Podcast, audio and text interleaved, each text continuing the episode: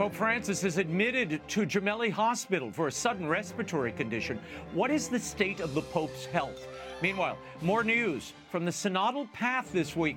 What changes are being called for now? The papal posse, Father Gerald Murray and Robert Royal, are here with an analysis of these stories and many more the world over. Begins right now.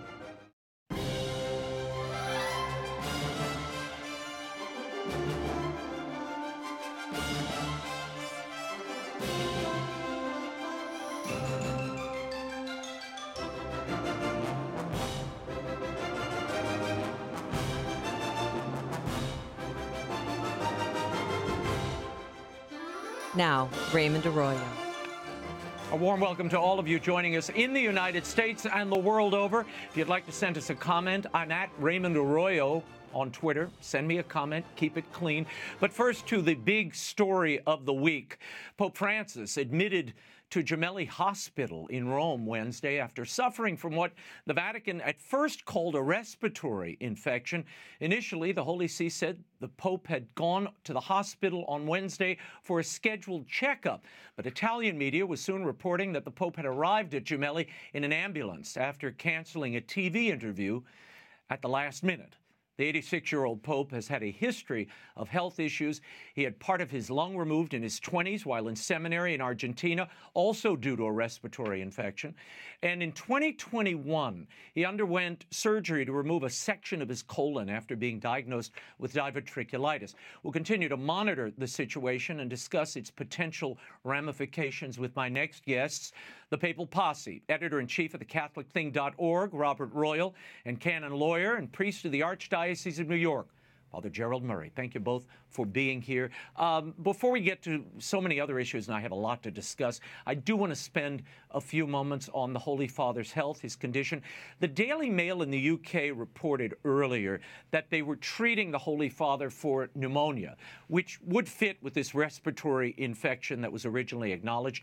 The latest press release from the Vatican on Thursday states the following Pope Francis spent the afternoon at Gemelli dedicating himself to rest, prayer, and some work duties in the context of clinical checks scheduled for the Holy Father. An infectious bronchitis was found, which required the administration of an antibiotic therapy on an infusion basis, which produced the expected effects with a clear improvement in the state of health. Based on the predictable outcome, the Holy Father could be discharged in the next few days. Um, Matteo Bruni, who's the Vatican spokesman, also said that the Holy Father read a few newspapers, went back to work. Of course, we are encouraging people to pray for the Pope. Uh, he had communion uh, at Mass, uh, prayed in a chapel. Um, gentlemen, I want to ask you first of all um, I mean, it looks like the Pope will be there for a few days. We don't know if he'll be able to take part in Easter services. We'll, we'll see. How serious is this situation from all you're hearing from your sources in the Vatican? And what impact, if any, um, will this have on the Pope's work, his agenda, his vision? Well, Raymond, it's of course a shock when we hear the Pope's been taken by ambulance to the hospital. I'm glad the reports are that the treatment is working. Bronchitis, of course, is nothing to uh, laugh about. It's a serious problem, so I'm glad he's being treated. Uh, we've heard that he's not going to celebrate the Holy Week ceremonies, that he's designated different Roman cardinals to do that. And that only makes sense because after a hospitalization, uh, you need to rest back at home. So, uh, given the Pope's vigorous work schedule, uh, I think he's going to have to spend a little bit of time now more resting, sleeping uh, eating properly, of course. That's always uh, something that uh, you know you want to cover something that really is a knock to your system, such as bronchitis. So I'm praying for him, mm-hmm. uh, keeping him in mind, and ask all the viewers to do the same. Mm-hmm. Bob, that shot of the Pope when he was getting onto the Pope mobile, he did look really uh, yeah. terrible in that shot. Um, uh, that seems to be near the moment where he realized something was up here, and then I guess his health advisor called an ambulance. They took him to uh, Gemelli Clinic. Your thoughts on this, on what we're seeing unfold here? And, you know, I, I always worry because the media rushes, you know, they, they, they start the watch and think something's going to happen imminently. And as I told so many people yesterday, calm down. Probably just, you know, uh, a, a minor bump in the road. But your thoughts on this, Bob? Well, he's 86 years old, and, and so anything of a serious nature, and this it is a fairly serious situation that seems to have uh, been gotten under control right away. But you know, the Italian press very early on pointed out that he had had the general audience on, on, Wednesday. He seemed to be very vigorous and fine. He went back to have lunch and was supposed to have the scheduled t- TV interview. And then he started experiencing chest pain. So I'm sure that is the that and that was actually the term that they used in, in the Italian press, chest pain. So mm-hmm. I'm sure they mm-hmm. right away figured maybe there's a they, there's a, a cardiac a situation here that's causing the difficulty mm-hmm. in breathing, so they rushed him to the hospital. Fortunately, that seems not to be the case right now, and I'm sure that they're looking very carefully at, at all his vital signs along the way. But you know, we have to recognize that he's an elderly man. He's had he's had a knee problem. He's had this colon problem that you mentioned earlier. And all these things are, are very serious, and we've got to already begin to start thinking about what is it going to mean when we have the transition to the next papacy. Hmm. Uh, I want to move on to uh, the case of Father Hans Zollner. Uh, he's a leading safeguarding expert. He just resigned from this Pontifical Commission for the Protection of Minors, saying that there's, quote, urgent and structural and practical issues that led him to disassociate himself from this papal commission. Now, a member of the commission since its inception in 2014, Father Zollner submitted his resignation to the Pope. That was accepted. In his written public uh, statement, Father Zollner said the following. Um, and this, he's particularly concerned about the need for urgent addressing in the areas of responsibility, compliance, accountability, and transparency. Lastly, I am aware of any regulations or unaware of any regulations that govern the relationship between the Commission and the dicastery for the doctrine of the faith, since the Commission was placed within the dicastery last June. Now, uh, you know, uh, Father Jerry, it's always very hard to figure out what people are really trying to say at times at the Vatican. Uh, it seems here he's worried about both the structure, the way this this um, commission was structured, and two other people resigned just last year from this commission for similar reasons. What's going on there? Why is he resigning at this point? He's obviously dissatisfied, Raymond, with the nature of what the committee's doing, how they're doing it. He mentioned sort of administrative issues regarding personnel and, and accounting for funds. But I think the more important issue is precisely that the word transparency. You know, right now, this commission is largely of an educational nature. It doesn't really have power. Mm to uh, enforce decisions. Uh, the judgment of sexual abuse cases involving minors and vulnerable adults goes to the Congregation of the Doctrine of the Faith. So they're the ones charged with it. But then, you know, that has both an administrative and a judicial aspect. This is all, you know, canonical details that most people don't are familiar with. But essentially, the number of cases from out the world is overwhelming. They go to the doctrine of the faith. Uh, they're resolved or not. Uh, now we have the whole issue of bishops accused under the Vos Estis legislation. How are those being handled? Mm-hmm. In essence, I think uh, Father Zollner's frustrations are fair and good uh, because you need the system as it is now is much better than it was, but it's still not a system of public accountability with well, checks and balances that the average person knows about. Yeah, and Father and uh, Bob, I'll give you a chance to chime in on this. I mean, the, on the paper, uh, the Holy Father has really closed the loop in so many areas of the sexual sexual abuse crisis. On the other hand, the prosecutions and the follow through have been sluggish. And that seems to be what Father uh, Zollner here is kind of in, intimating at a distance and in some very vague language. Yeah, one of the cases that's been brought up, of course, is the Marco Rupnik case in, with regard to Father Zollner. There, he's a, a Jesuit as well, Father Zollner. Mm-hmm. And um, although you're right to say, Raymond, that it's a bit hard to know exactly what he's talking about, because as you read through his statement, you were looking for him to point to something specific, and he just made these large statements about transparency, accountability, financial accountability, um, you know, the, the relationship between the different offices.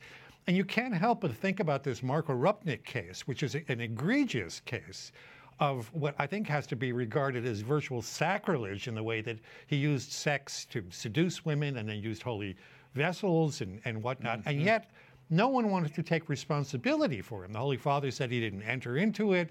The Jesuits didn't seem to think that they, uh, they, they, had to do something about it. So it may be that it's issues like that. I mean, that's a very visible one, but there must be a lot of other cases where he just feels like the institutional processes that allegedly are supposed to deal with, with these situations just aren't there.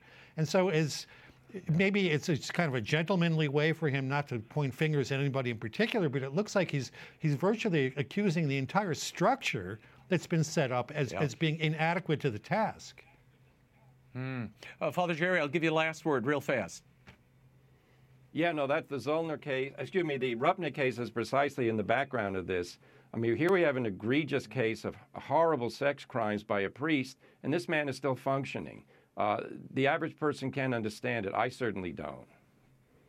Mm. Okay, I want to move on. Uh, Cardinal Arthur Roche, he's the prefect for the Congregation for Divine Worship. He appeared on BBC Radio and he was trying to defend the restrictions on the traditional Latin Mass. I want you all to listen to this. You know, the theology of the church has changed. Whereas before, the priest represented at a distance all the people. They were channeled, as it were, through this person who alone was celebrating the Mass. It is not only the priest who celebrates the liturgy, but also those who are baptized with him. And that is an enormous statement to make. Uh, Bob, has the theology of the church changed? I mean, that's what he said there. I'll read the quote. You know, the theology of the church has changed. Has the theology of the church changed vis a vis the liturgy or anything else, frankly? Yeah, I'm not an expert on, on liturgy, so I can't pronounce too much about this, but people who are that I consulted about that statement claim that there are documents, and they, they cite those documents, that actually state that prior to Vatican II and the alleged change in the theology of the church, that in fact the church, the church had pronounced that, that the, the, the laity, the, the congregation, together with the Pope, were, were presenting the sacrifice of the Mass. So I think just in, factual, in factual terms, that's incorrect. I don't believe that, that uh, uh, Cardinal Roche can make such a sweeping statement about ch- changing the theology of the church. And even if there is a change in the theology, is it the case that the traditional Latin Mass cannot be regarded as itself mm-hmm. um, the, the, combination of the priest and the laity pre- making the, the, presenting the holy sacrifice of the Mass. It just seems to me to be a non sequitur. It, it has nothing to do with whether the, the uh, traditional Latin Mass should be curtailed or not. It's just how it's going to be understood. Yeah, well, uh, and Father Jerry, that's a great point. I mean, when I interviewed Benedict the, the 16th, he told me when in the old rite, it was a beautiful thing because you had both the priest and the congregation together facing God and offering worship up to God, that it was ontologically correct in some ways. Um, one could make the argument that the Novus Ordo, with the priest facing the people, they're offering to each other instead of off up to God. But um, your thoughts on that justification, as well as these bills, these ads that popped up all over Rome this week, urging the Holy Father to reverse course on his restrictions of the Latin Mass. We'll put some of those up on the screen. Sure. Well, to the first point, in both the Old and the New Mass, the priest says, Pray, brethren, that my sacrifice and yours may be acceptable to God the Almighty Father. Mm. The priest offers a sacrifice in the person of Christ, and the laity associate their spiritual sacrifices with that offering. So there's a complete distinction there. The, the people do not celebrate the Mass, they're not celebrants offering the holy sacrifice. The theology has not changed. I'm sorry that the cardinal said that. And to say that the old Mass, the priest was at a distance from the people, is he talking spatial difference? Certainly not great difference in grace, because you know the holiest layman in the church could be much closer to God than the priest. That's invisible, mm. but we're all united in the in mystical body of Christ. Regarding the billboards, you know, people are frustrated that Pope Francis, eh, who does not really like the Latin Mass and said that people shouldn't really go to it, uh, that he's kind of cracking down in a way that is really unfair, and then they're fighting back with publicity. So um, it, it, you can't have this seesaw in the church where one pope says the, the, the traditional mass is good, the next one says we've got to basically eliminate it. This isn't how we should be operating. What has been tolerated in yeah. the past under John Paul II and Benedict should continue to be tolerated, and, in, and I even say favored because it has so many benefits for the church. You know, you know, during my during my book tour, someone stopped me and said, um, "Thank you for covering, you know, this this restriction of the of the Latin Mass." And uh, they said, "But we're so confused." And of course, they're confused, Father, because you you had the last two pontificates, and frankly, the woman who founded this network, who said, "There's beauty in the Latin, there's beauty in the eternal Mass, and we should reverence that and include." The, the Mass that came from Vatican II, but both can live together and we can all be in harmony. Now, for us to then say, well, that's all wrong, well, were those people heretics? Were they liars? Did they deceive us? That's the challenge. That's the challenge for everybody, not just me. I don't matter all that much, frankly, and neither do, uh, do we. We're just talking about this and asking questions. That's not a threat. Asking questions is a good thing. I thought dialogue and accompaniment were good things too. But these people deserve accompaniment and dialogue and I think they don't get it. They just get edicts and shut up and go away and get out of the parish. We don't even want to see you. But I, I, worry about this new narrative that somehow, since Vatican II, theology has changed and the old Mass was a dirty and bad thing. We can talk about that more later. I guess I could go on for an afternoon. I'll stop. Uh, in an interview published on Monday with a uh, Croatian Catholic weekly, Luxembourg Cardinal Jean Claude Hollerich this, by the way, a top advisor to the Pope, and he is the man responsible for shaping and leading the ongoing Synod on Synodality. So this is no small figure. He said this about the ordination of women. I'm going to read this. Am a promoter of giving women, women more pastoral responsibility. And if we achieve that, then we can perhaps see if there is still is a desire among women for ordination. For the moment, if Pope Francis tells me it is not an option, it is not an option. When asked if a future pope could rule against John Paul II's 1994 apostolic letter, uh, which stated that the Catholic Church does not have the authority to ordain women, Hollerich said it was possible, and that, quote, the Church's teaching could be developed.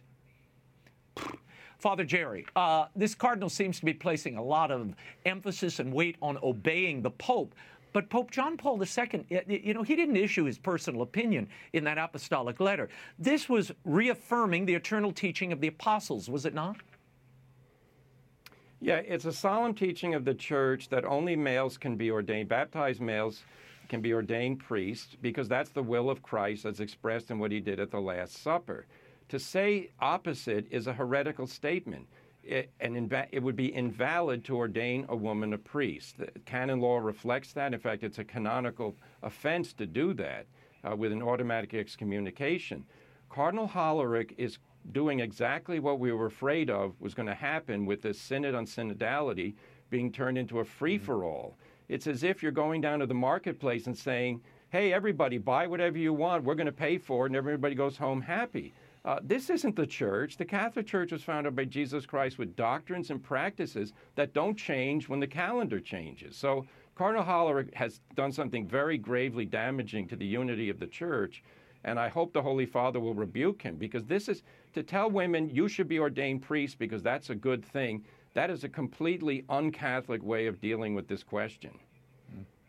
Yeah, Bob, he, he also, eh, you know, he says, well, if women feel they should be ordained, if there's still a desire for ordination, you know, may, maybe Monty Hall, I mean, it's a shame he's gone. We could bring him back. We could do Let's Make a Deal at the Vatican come October. It's like everybody's throwing their, their little wish list out. This stuff just, either the church permits it or it doesn't. It's the church of Christ. Either he allowed it and the apostles allowed it or they didn't. This isn't make it up as you go. That's a different church, but it's not this one. Bob, I'll be quiet. Yeah, you know, I, I think that uh, the larger context for this, I mean, Hollerich has also spoken about revising teaching on sexual morality, homosexuality, etc. Um, I don't know that he's touched marriage and divorce, but he's probably on board with the more extreme interpretation of Amoris Laetitia. This is exactly what's been happening in the in the German, German Synod, and it could not be more striking. The way that the Vatican um, authorities uh, like Cardinal Parolin and, and others, have spoken to the Germans and, and said, you can't do this, you can't do that, but we're happy to be in dialogue. Meanwhile, you have a cardinal like mm-hmm. Cardinal Roche who looks at the people of the TLM, who by and large are quite harmless, pious people, and just says, absolutely no, this is wrong, this is a this is a, a, an ancient way to look at things, and the church has changed. On the one hand, we have, have this indulgent dialogue of stuff that has never been accepted in the church, and on the other hand, we have this extremely I would say, even cruel approach to people who are just doing what the, doing a liturgy that has always been a part of the church until the last 50 years. It's a stark contrast, and it goes to the heart of what you're talking about, Raymond, that in some sense, uh, there, there's a way that these people think that, that everything is negotiable in one direction, but it's absolutely shut off in the other direction. No, the past is dead and it needs to be crucified and buried. I mean, that's sort of the mindset. But the great future, what's on the horizon, what the Synod is whispering in our ears, what the Spirit will tell us tomorrow, that that somehow is, is uh, sacrosanct. It make, it's very confusing, I have to say. Uh, Father Hollerich, Cardinal Hollerich continued. He said that uh, the church should not refer to LGBT people as intrinsically disordered, and that the demands of celibacy should not be placed upon them. Here's what he said For some of them, it is possible to be chaste, but calling others to chastity seems like speaking Egyptian to them. We can only charge people with moral conduct they can bear in the world. If we ask impossible things from them, we will put them off. And if we say everything they do is intrinsically wrong, it's like saying their life has no value. Father Jerry, your reaction? Well, where to start, Raymond? Uh, he, he, completely misses uh, the Catholic truth on this. God's law is not impossible to observe. So God's law forbidding sodomy is not impossible for anyone to observe. You simply refrain from doing that evil act. Uh, he uses the LGBT language. Uh, homosexuals, uh, transsexuals, bisexuals. The Catholic Church doesn't believe that there's such a thing as transsexuals or bisexuals. You have heterosexual people who engage in deviant behavior. This is sexual immorality. He's saying that the Catholic Church has to look upon this as an ordered use of sexuality. Now, the Catechism says that homosexual acts are intrinsically disordered, meaning it's a misuse of the body in a way not intended by God, and that's revealed both in Revelation and in nature. So we know what sex is all about. And in fact, in the 21st century, we know too much in terms of what's on, on the screens. and now he's turning around and telling us guess what, folks? All of Catholic history is wrong. Homosexual behavior is good. It's completely perfectly ordered according to God's will. And we have to be accepting of this. And then to tell people not, sin is not sin and you're not expected to follow ancient rules. This is destructive. Why is this man, as a cardinal, doing this? Doesn't he understand he's a subversive? If he doesn't believe the teaching, he should resign his office and leave because this is not how Catholic cardinals are supposed to behave themselves. I, if I'm angry, yeah, look, it's because forget, I am. and I think a lot of people are angry. Yeah. Uh, I agree. Yeah, I, I look. I, I, just think people just want to know what they're signing up for, Father. And uh, I, you know, I had a convert come up to me and say, everything seems to be changing. Everything I love and want to come into the church for doesn't seem to be there anymore. That's a hard thing to have to listen to as a lifelong Catholic. Um, but, you know, let's put the Catholic Church aside and cardinals aside. Jesus Christ himself, we just had the reading. He goes to the woman at the well. He, he tells her what her sin is, her, her sexual sin. He forgives her, and he says, Go and sin no more. Repent. That is the message at the heart of Catholic teaching. So you can't make it up after that. That is the model. You just have to follow that. And, and uh, I'm going to read this too. This is, Bob, I'll get your take on this. Um, there's a recent interview the Pope gave with an Argentinian daily, uh, La Nacion. And uh, Pope Francis spoke specifically about the, his 2018 Apostolic Constitution, which established new canonical norms for the Synod of Bishops, opening the door for laity to vote. Okay? When asked if women should be voting in the Synod of Bishops on synodality, Pope Francis said the following Everyone who is a participant in the Synod is going to vote. He or she who is a guest or an observer is not going to vote. Whoever participates in the Synod has a right to vote, be it a man or a woman. All, all. This word all is key for me. Um, Bob, your take on this. I know Father Jerry wrote a piece in the Catholic thing about it last week, but your reaction. Well, yes, if you want the first and last word about this, you have to read uh, Father Murray, who says we, have got this revolution where we used to have a synod of bishops, and even that word bishop is dropped out of, out of certain uh, logos and, and websites and whatnot that are, are, related.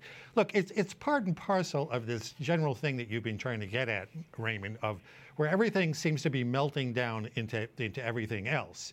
And what we've, we've seen over the last 50 or 60 years, in particular with the, with, with the uh, loosening of strictures about extramarital sex is we, we see what's happened to the society as a whole. We have a disaster, disastrous um, uh, percentage of divorces, of, of, single parenting, of children with psychological and drug and alcohol problems as, as a result of this. You know, our faith is a, I like to say that we have a binary God. We don't have a non binary God. We have uh, male and female, he created them. You know, the man leaves his his, uh, his family, and the man and, the woman become one. That is the the basic vision of the human person that exists in uh, in uh, Catholicism, and the, the various things that, that are being proposed by people at the very highest levels of the church these days seem to want to go back and contradict everything from the very beginning. I, have said this over and over again, but I don't get ever get tired of this. If the church has been wrong about male and female, he created them. And there are plenty of people over the last 50 or 60 years who want to dispute that.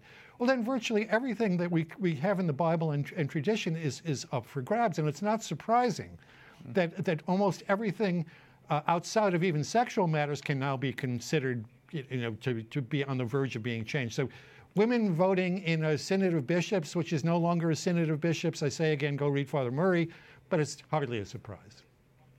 Yeah, Father, what happened to the Synod of Bishops? I mean, is this the end of an actual Synod of Bishops? And does canon law say anything about who can vote in a Synod of Bishops? Well, you know, canon law basically said up till now, until the Pope just changed it, that those who vote at the synod are the bishops or selected priests who belong to religious orders who exercise a certain jurisdiction over their members. Uh, but the, the, priests and bishops uh, are ordained, uh, receive holy orders, and they're conformed to Christ sacramentally, Christ the high priest. So the role of the priest uh, is not simply to offer the sacraments, but also to govern and to teach. So a synod is a, is a gathering of the high priests of the church. The bishop is a high priest in his diocese, and he's meant to teach, govern, and sanctify them in union with the other bishops and to advise the Pope on how to do it. Once lay people are introduced into this, now we have a political assembly. And I'd like to know who's going to pick the lay people? What are their qualifications? Hmm. Why are they there? How many will they be? What's the percentage? It, now this becomes like an Anglican, you know, General Assembly, or they, they have these meetings every five years. They have the House of Clergy, House of Laity, and it becomes yes. a political game. We don't need this. Uh, we know what we need to do in the Catholic Church, which is to teach the faith, not monkey around by telling women you're second-class citizens if you can't vote at a synod of bishops. That, that, that has nothing to do with the nature of the church. Yeah, you know, you know what? Uh, uh, I mean, those who are on the other side of this, Father, will say you're being very clerical. You're trying to keep the laity out of this process. But, uh, I, but I think if one stands back and looks, you have to realize there we all have our roles in society. Clerics shouldn't be trumping on lay roles, speaking out in public and, and affecting the natural order in society. And similarly, laity should not be running into the altar and trying to edge the priest out and do his job. Everybody has their role. It's the nature of the world, nature, and life. So, um, but yeah, I, this is this is a Pandora's box, guys. I mean, you know, the, the, I, I'm bracing myself for October, and I need a reservation at a bar, I think, regularly, so I can try to soothe myself in between. Um, gentlemen, I want to move on. Uh, the Pope spoke at a conference organized by a theological uh, academy. And during his address, he spoke about the future of moral theology. I want to read this quote to you. Uh, he said the Second Vatican Council states that moral theology, nourished by sacred scripture, must help the faithful to understand the greatness of their vocation to bring the charity of Christ into the world, not a cold desktop morality. The proposal they seek to offer instead responds to a pastoral discernment charged with merciful love aimed at understanding, forgiving, accompanying, and above all, integrating. Now, the Pope then discussed conscience, and he cited a father, Bernard Häring, uh, who wrote a book called Free and Faithful in Christ. Uh, father Häring was a very controversial moral theologian who taught at this academy the Pope was speaking for, or at. Um, and, and, and here's what he said The word that is conscience speaks is not its own, but comes from the very word of the Creator, who became flesh to be with men And it is at his school, at the school of the incarnate word, that each one learns to dialogue with others, cultivating the aspiration for a universal fraternity rooted in the recognition of the inviolable dignity of every person. Uh, I, I got to tell you, I, I, I hesitate to even inflict my audience with these quotes because, frankly, I can't make heads or tails of it even as I read it. It's, it's gobbledygook. But what do you make of the Pope invoking a figure like Häring, Father Jerry? Well, this is very troubling. Bernard Häring was a dissenter. He rejected Humanae Vitae. He rejected the church's teaching on divorce and remarriage. Uh, when John Paul II came out with Veritatis Splendor, he rejected that. Bernard Häring was part of the reason why moral theology was in such chaos following the Second Vatican Council. Uh, now, to characterize uh, moral theology as taught in the history of church as cold desktop morality, it's a caricature. It's not what it is. The Ten Commandments are both divine and human, meaning they are God's law meant to shape human life to seek happiness in this world and the next. So to you know explicate the meaning of the Ten Commandments, uh, which the church has done throughout history, that's the most human and divine thing that you can do. Uh, the notion of cheap forgiveness, which sometimes is, happens with this notion of accompaniment. In other words, you walk with someone as they're committing sins, but you don't tell them they're sinful because you don't want to get them upset. Uh, that's not the way we should do things. Uh, I really, I regret that the moral theology of the church is being, you know, reintroduced to Bernard Häring. Uh, no, we need to be reintroduced to Veritatis Splendor and the teaching of John Paul II. Uh, Bob, you want to add anything before we move on? Yeah, yeah. As you know, I, I wrote a 600 plus page book about uh, the Catholic intellectual tradition in the 20th century. And when I was doing it, it actually, I remember at one point I was trying to decide whether to include Bernard Häring, Father Bernard Häring, in that book. And I decided no. uh, That stuff is just gone. It will never uh, come back. And as Father said, there were a number of ways in which he was an obvious dissenter. And unfortunately, for some reason, the Holy Father has gotten this impression pr- through Häring and others. He said when he was studying that uh, you couldn't read Häring because he's a heretic. And back in those days, if you left one candle off the altar, it was a venial sin. If you left two, it was a mortal sin. As if th- there was this crude, ridiculous way of, of regarding things as sins and, and, and doing moral analysis. That's not at all what the church has ever been. And anybody who reads into it knows that the technical matters are, are very important. We need to have truth, as, as Benedict XVI said over and over again. You can't be pastoral without the truth. What are you going to be pastoral about if you don't have the truth? Right. But we've brought back this, you know, th- this uh, half-hearted idea of of morality, where it's too hard for young people to remain faithful and to not divorce. It's too hard not to concept. In other words, it's too hard to follow God. We know it's hard, but it's not impossible. And the church shouldn't put itself in the position of kind of offering, you know, half apologies, half excuses for the weaknesses half-truths. the- and half truths for the weaknesses and the, the self deceptions that we all have. Yeah. I, I want to show people something, and I, I grappled with whether to share this with the audience because it is so uh, horrible in some ways. Um, but I do think it's revealing.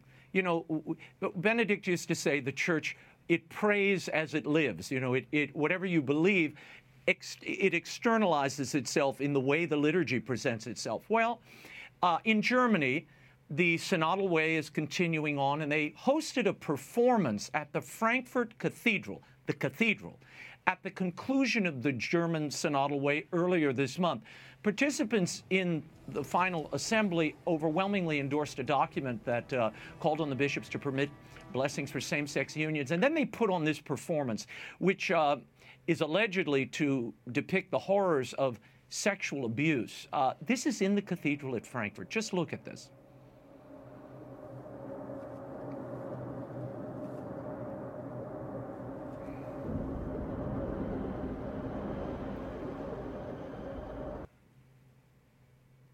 Now, um, uh, yeah, I hesitate to show you any more of this. I'm, uh, yeah, I think that's plenty. But uh, one bishop called the performance satanic. Uh, Father Jerry, your critique. Um, we are seeing the self destruction of the Catholic Church in Germany being carried out by its shepherds. Uh, here we are paying actors to perform uh, something that shouldn't be seen in a church by any means. Avant garde theater, this costs hundreds of thousands of euros, I'm sure.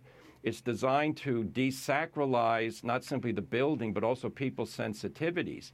You go into a church which is called the house of God in order to pray. And what, they're, what they've created this is this dark, evil sense of self-indulgent uh, theater to express you know whatever they want to express that's not what a church is all about and the doctrinal mm. chaos is seen in this artistic chaos I- am truly disgusted mm. that the german hierarchy with all their money are using it to do things like this if they were so concerned about victims take that money they used they should have given it to a you know a victims organization that's helping people who are abused by priests yeah, I agree. The, these kind, the, the, church is not a performance space, and you know, and and and if you're going to use it as a performance space, do something better than you know avant-garde Sweeney Todd. This is like macabre, grand guignol. I've never seen anything like it.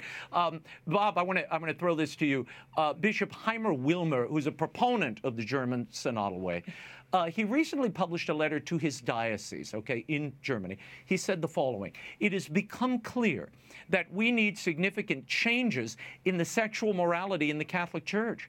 I welcome the fact that the Synodal Way is in favor of establishing a working group to develop a manual for blessing celebrations of same sex couples as well as remarried divorcees. Your reaction to this letter? Yeah, I, I really think this is a letter that anybody who wants to understand not only what's happening in the German synodal way, but what, what is likely to happen in the Synod on Synodality globally, you ought to pay some careful attention to this because what he does is he really raises the stakes on the, um, the, the what, what, what is happening in refusing to go along with this radical redefinition of, of Catholicism. At one point, he talks about how back in the fall, when um, you know, the, the, the, bishops in Germany voted on some of these radical proposals with a secret ballot and did not reach the two thirds that they needed to pass them. So then what happened is they, they changed the rules, and now you had to vote openly, and suddenly some of the people who were more, uh, let's say it frankly, cowardly and wouldn't vote in, in public the way they had voted in private passed it. Before that happened, though, he said there were people mm. who were screaming and crying, and one woman collapsed in a corner, and she had been the victim of, of, of, abuse. I mean, there, there's this attempt to cater to people who are absolutely hysterical about the presentation of Catholicism, and you cannot run any organization, let alone a, a, a organization, an institution like the church, which is dedicated to to, to the universal holiness of all its people by caving into people who get hysterical about things that don't go their own way. I think that that this is probably the heart of what we're going to see. We're going to be talked. We're going to be told about mm-hmm. compassion, about people suffering. He actually says in that letter, "Did this, the German synodal way fail people like this who grew hysterical?" Well, if we're going to always base our final decisions on the most hysterical people in society, we, we can just imagine what our church is going to turn into. Yeah. Well, thank goodness Jesus didn't put his teachings or himself up to a poll. Actually, he did, and they put him on a poll. They crucified him on Good Friday. Um, I, I, think the church is in in terrible straits if it moves down that path, uh, you know, and thinks they can just suddenly uh, accommodate the world. Accompanying the world will lead nowhere good. Uh, Father, uh, before we leave Bishop Wilmer here, uh, the, this German bishop who just issued this letter. There is a rumor in Rome that he is set to succeed Cardinal Luis Ladaria, who's the uh, head of the dicastery of the doctrine of the faith. Um, and Roman sources tell me, and, and, it's been reported in some places, that that still remains a possibility after being blocked by concerned cardinals. Let's hope it's not going to happen. And if the Pope, after this letter has been published, if the Pope were to go ahead and appoint this man, it would be a sign from the Pope that he doesn't care that the person that he would be putting in charge of the doctrine of the faith rejects the doctrine of the faith. Uh, we have to hope and pray that this is not going to happen. I heard those same reports that he was scheduled mm-hmm. to be mm-hmm. named the head of the doctrine of the faith, and it was, you know, it didn't happen, but it's still a possibility. I would say with, with all uh, the energy that I can raise as a Catholic priest uh, to the Holy Father, please do not inflict upon the Church the doubts and denials of the faith that this bishop is putting forward. In fact, I would say to the Pope, Please tell this bishop to recant his errors or resign or be removed as bishop where he is, because imagine the fate of the people in his diocese. People struggling with sin and doubt, and they have a shepherd who says, Go ahead and sin and don't, don't worry about doubts. Uh, this is a disaster. Uh, this man should not be a Catholic bishop unless he recants. Hmm. Uh, I want to move on to five Nordic bishops who are now speaking out. They issued a letter reaffirming traditional Christian teaching on sexuality. The letter released on Saturday, signed by eight members of the Nordic uh, Bishops' Conference, states the following. Uh, now, notions of what it is to be human and so a sexual being are in flux. What is taken for granted today may be rejected tomorrow. Let us then try to appropriate the fundamental principles of Christian anthropology while reaching out in friendship with respect to those who feel estranged by them. Our mission and task as bishops is to point toward the peaceful, life giving path of Christ's commandments, narrow at the outset, but growing broader as we advance. We would let you down if we offered less. We are not ordained to preach little notions of our own. Um, Bob, how do you see this playing out at the Synod of Bishops on synodality? I mean, will these voices be heard? Well, I mean, first of all, isn't it astonishing that we usually think of Scandinavia as this, you know, this yeah. cold atheist uh, place that is it's a part of the fur- furthest from Christianity in Europe.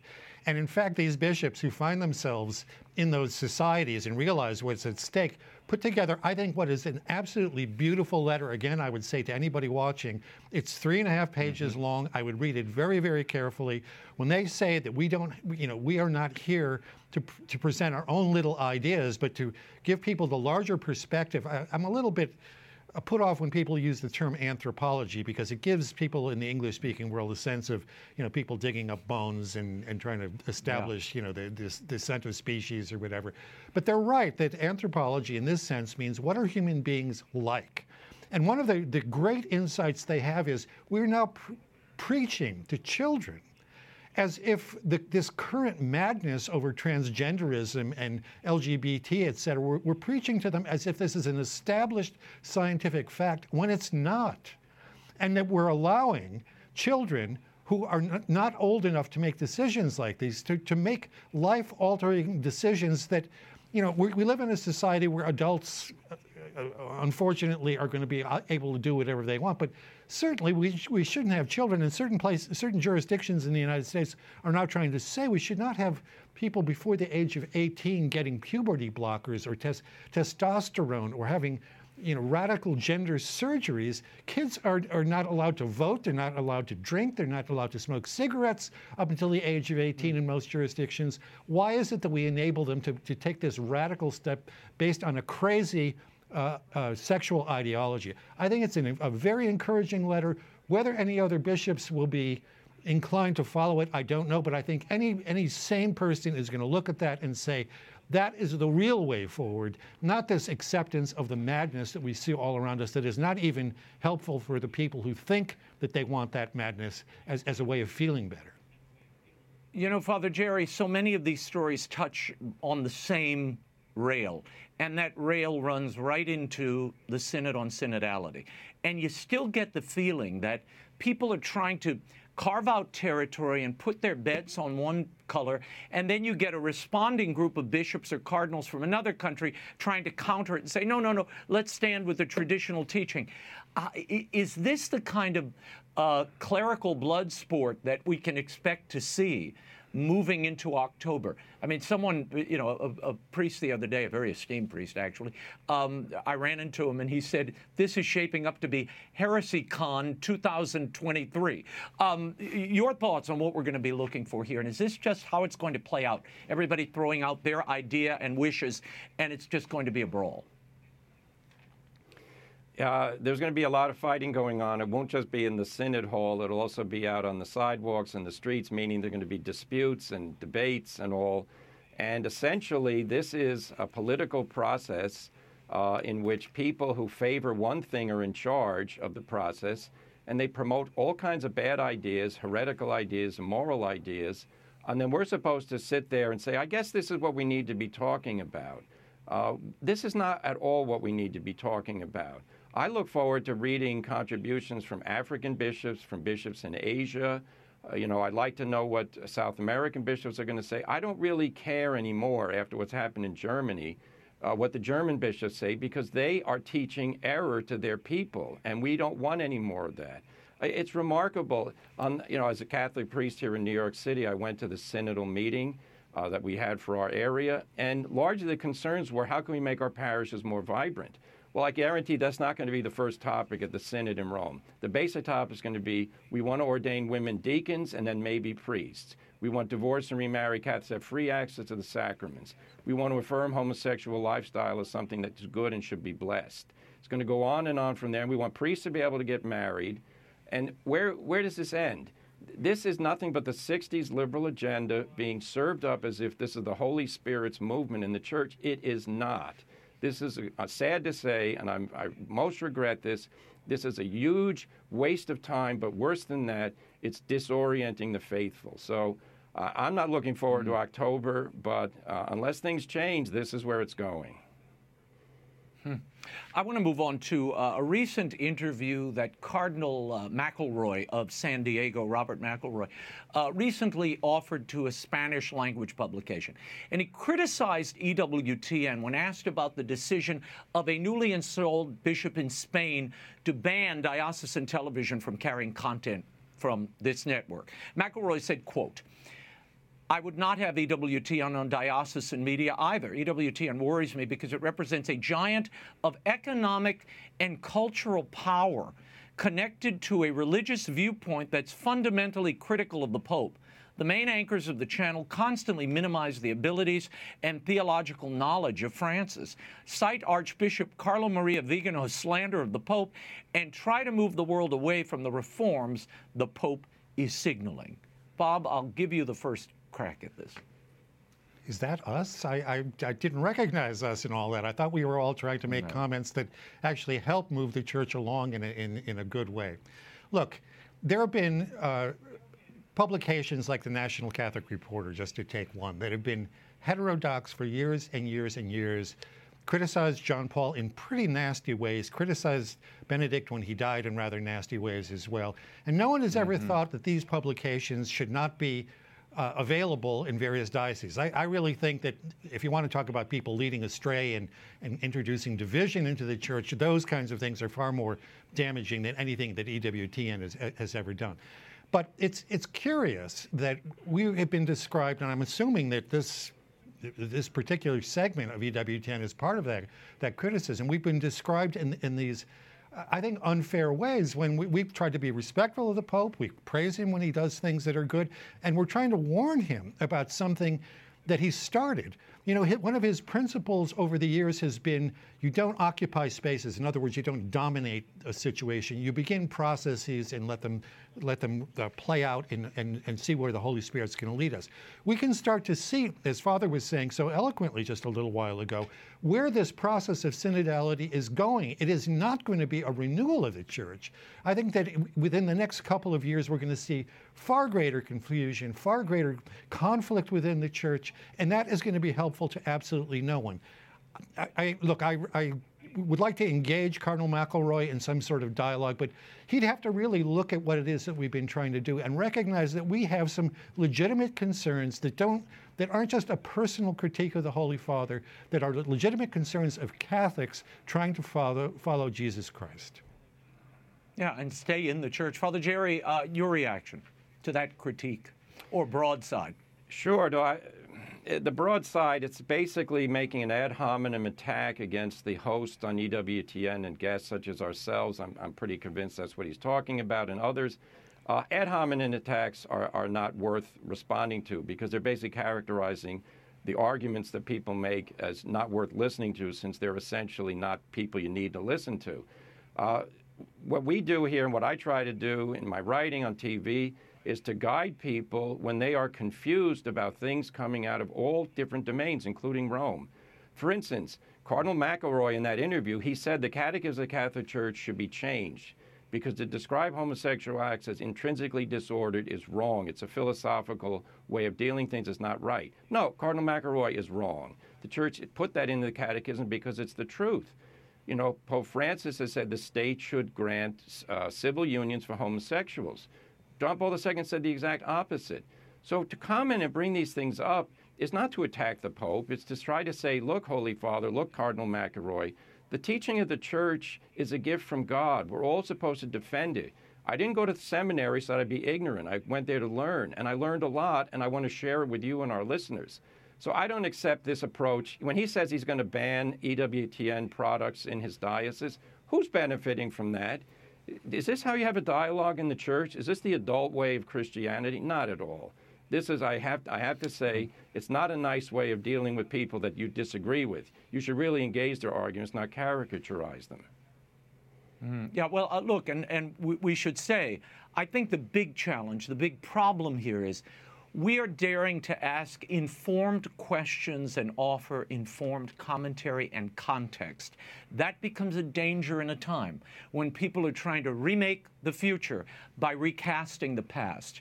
And that is really, look, when we founded this organization, when EWTN News was founded by Mother Angelica, and she asked me to come aboard here and found it with her, one of the watchwords was you follow the truth wherever it leads. And it's not always going to be comfortable stating the truth, nor enunciating it to a wide audience.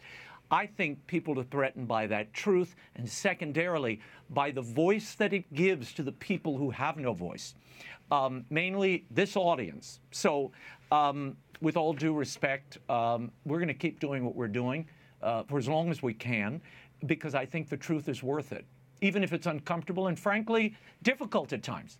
Difficult.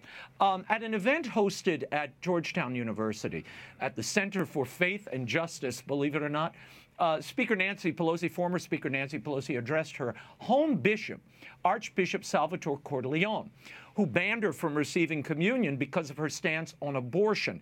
Here's what she said I have a problem with my Archbishop, and I figure that's his problem, not mine. Father Jerry, uh, is this Archbishop Cordileone's problem? And where are the other cardinals? even on the West Coast, saying, wait a minute, Nancy, you're out of line. You shouldn't be appearing in people's dioceses anymore. Banned from the dioceses for disobeying your bishop. uh, this is ridiculous. To say the bishop has a problem for defending Catholic doctrine, for defending the holiness of the Holy Eucharist, for calling her to repent. If she thinks that God is pleased by her promotion of abortion, she is totally wrong. If she doesn't believe that now, we have to keep pounding it into her head, metaphorically speaking, by, competing, by repeating it at every possible occasion. Nancy Pelosi is responsible for grave evil in society by promoting abortion, and her bishop is a hero, uh, Bishop Archbishop Cordileone, for defending Catholic truth. That's that's the way it is. Mm-hmm. Bob, I'll give you a crack at that. Yeah, you know, we thought that people like Nancy Pelosi and Joe Biden were, were politicians, and that that's what that is the career path that they chose. But we we didn't know that they were actually theologians because Nancy has told us she studied the issue, and the Archbishop is wrong. I mean, he's actually has theological training, but he's wrong. Joe Biden, of course, as we know, just said the other day that the, the, the way that people are opposing the LGBT agenda and, and the trans agenda is almost a sin. Well, I mean, he's, I, I guess he's getting very strict in his morality in, in, his old age because suddenly he's discovered something that he thinks is, is like a, a public sin. Look, these are politicians who do what politicians do. They try to keep coalitions together, they try to get votes. That's what they're primarily concerned about, and frankly, holding power. And yet they've presented themselves as, hmm. as if they have some understanding of the faith well beyond what the people who actually have the, the office and the responsibility of teaching, governing, and sanctifying the people of God are doing. Joe Biden refers to the Holy Father as his close friend. I don't know that Francis is is happy about the way that he does that, but they're they're actually pushing a line that is is a deception that they know something about the faith that our, our bishops and maybe even our pope don't know it would be laughable in any other period, and yet because of the, the, the state of our country at, at, this moment, they get away with it. Yeah.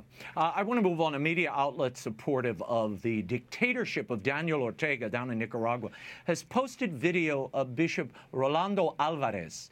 Now, the video shows him sharing a meal with his brother and sister during a visit to the prison where he has been sentenced for 26 years um, for uh, basically being a traitor to the homeland, opposing Noriega.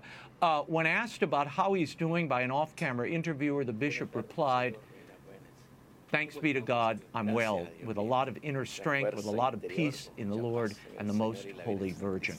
Pope Francis has expressed concern for the bishop and has offered prayers for him and his country. Should the Vatican be doing more to help this bishop, who is uh, obviously another bishop unjustly imprisoned?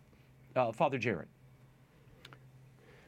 Well, you know, they just closed the nunciature in Nicaragua. Uh, the Holy See mm-hmm. has no diplomatic, active diplomatic relations there right now. The Pope has denounced this political scheme of imprisoning one of his bishops. Uh, you know, keep bringing it up. I would tell the Holy Father. It's it's or, Ortega is a tin pot dictator who is ruining. He's been ruining his country for years. He's continuing to do it, and a holy man who is a faith leader in his country, is now sitting in a prison because he makes Daniel Ortega feel uncomfortable. It shows how weak eh, dictatorships are. Uh, and I applaud what that bishop said. That approach to accepting imprisonment is what Christ expects of us. God bless him. Mm, Bob, you've covered this, uh, the, the, martyrs in our church for years and years. Uh, your reaction when you saw this? Yeah, I, I mean, the, the, corruption down there is so large. You know, there used to be a joke during the Cold War that the Ceausescu regime in Romania represented socialism within one family. The Ceausescu's whole family was running that country. Well, the Ortegas are doing right. the same thing. They've been representing themselves as Marxists and liberators for years and years and, and, and proponents of socialism. But uh, Daniel Ortega's wife, Rosaria, is the vice president. His children run the various large offices in the state. And here's a bishop who stands in and says some tough criticisms about the regime. But look, if you're, if you're open to uh, leading your people, you, you, you listen to that and you respond to it. And they, they gave him a, a sentence of over a quarter of a century for that. I think the only thing that we can do is places like this, in this show, then the Holy Father, and everywhere, we keep repeating this that this is not the way that any country in the Americas or in the entire world ought to be treating religious uh, religious leaders. Uh, the, the bishop I is agree. a hero. He's a hero. Let us just hope that at some point the, the international pressure about the regime in general has some effect. But t- uh, tin pot dictators like this tend to resist international pressure. So let's pray for him and let's just hope for a good outcome. Well, we will leave it there on that hopeful note. Gentlemen, thank you so much. Commentary by Robert Royal and Father Gerald Murray is available at thecatholicthing.org. Thank you. And before we go, The Unexpected Light of Thomas Alva Edison, my first book in the Turnabout Tales series, is available at bookstores everywhere. It makes a wonderful Easter gift. Uh, in many ways, it's a story of resurrections and sacrifice in a family, and it tells the tale of how a challenging moment in the life of the world's greatest inventor helped him become the world's greatest inventor. I always say he should be the patron saint of homeschooling, and um, many of my readers agree. We will leave it there for now. Until next week, we will be scouting the world over for all that is seen and unseen. On behalf of the staff and crew of EWTN News, thank you for watching. I'm Raymond Arroyo. Bye now. Thank you.